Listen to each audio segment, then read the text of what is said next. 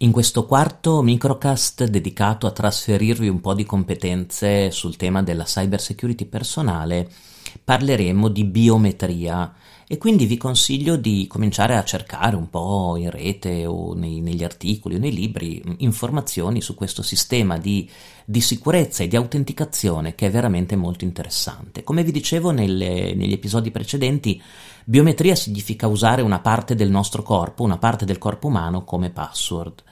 Ehm, cosa significa? Significa che il sistema memorizza una parte del nostro corpo, pensate a un'impronta digitale o più impronte digitali, e poi dopo mh, crea una barriera di autenticazione dove soltanto chi ha quell'impronta digitale può entrare in quel determinato sistema. Abbiamo visto che la biometria è diventata anche di utilizzo consumer o diciamo eh, normale per, eh, per l'utente del, dei telefoni cellulari, ad esempio. Eh, ci sono delle cose molto interessanti sulla biometria. Beh, la prima è se andate su YouTube e cercate con hacking dei sistemi biometrici, cioè tutti i tentativi di ingannare i sistemi biometrici, vedete che ci sono degli esperimenti molto molto interessanti. Mi vengono in mente degli esperimenti del Chaos Computer Club, ad esempio, che è un, uno dei più antichi, il più antico eh, club di hacker eh, tedesco, ma europeo tendenzialmente, dove loro hanno un team che da, da anni si occupa specificamente di cercare di far comprendere l'insicurezza dei sistemi biometrici. E trovate due video in particolare, vi consiglio. C'è un video dove attaccano il sistema biometrico del, del, dell'iPhone, no? il sistema di iTouch, cioè ehm, di entrare nell'iPhone con l'impronta digitale ed è molto interessante. Loro fanno vedere come recuperano delle impronte digitali proprio dallo schermo del telefono, perché ormai se controllate anche contro luce il vostro telefono cellulare vedrete che ci sono delle impronte digitali complete e trasferiscono questa impronta su una pellicola e fanno vedere come il telefono non riconosca la pellicola e, e, garantisca comunque l'accesso, quindi non distingue tra una fotografia o una riproduzione su pellicola dell'impronta digitale e il dito vero. E poi c'è un bel video di hacking di eh, Iris, che è il sistema di Samsung no? di riconoscimento dell'iride.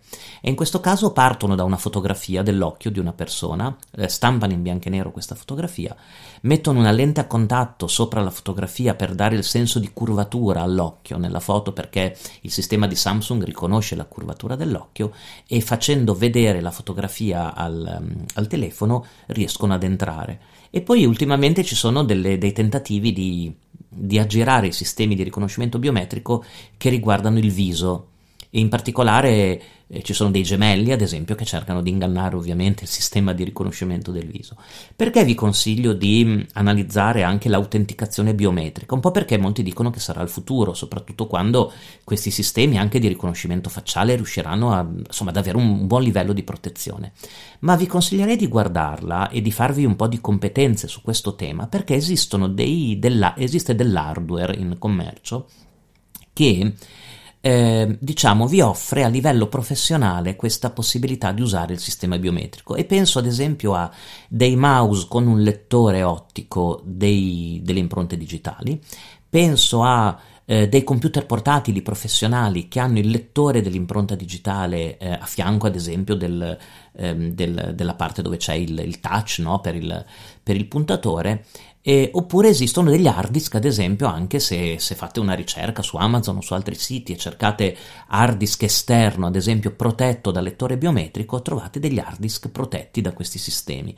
Questo per dirvi che il sistema biometrico di autenticazione da un lato si sta espandendo nell'ambito consumer personale e, e dall'altro però ha anche un mercato eh, professionale e nel mercato professionale sinceramente secondo me molto molto interessante.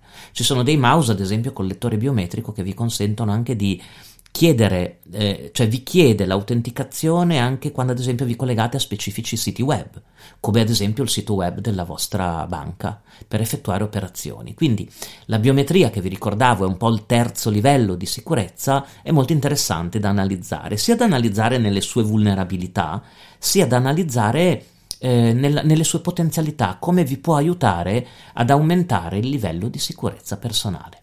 Quindi, in sintesi, L'ulteriore step che vi chiedo in questo percorso che faremo di 52 incontri o episodi per alla fine trasferirvi più competenze possibili in tema di cyber security personale, studiatevi un po' la biometria. Studiatevi la biometria eh, come funziona, il corpo umano utilizzato come password, come funziona sui vostri dispositivi. Eh, andatevi a cercare su YouTube degli esempi di hacking del sistema biometrico, ma soprattutto guardate un po' in commercio i prodotti e mi vengono in mente eh, hard disk esterni, eh, anche telecamere ci sono, anche registratori, registratori audio ad esempio per giornalisti che sono protetti da impronta digitale, che utilizzano questo strumento, anche computer portatili, vi dicevo, che usano questo strumento come ulteriore barriera di sicurezza. E vedrete che anche l'implementazione dell'autenticazione biometrica nel quotidiano contribuisce ad alzare il, il livello di sicurezza personale di tutti. Noi ci sentiamo nel prossimo microcast sempre dedicato al trasferimento delle competenze in tema di cyber security personale. Alla prossima!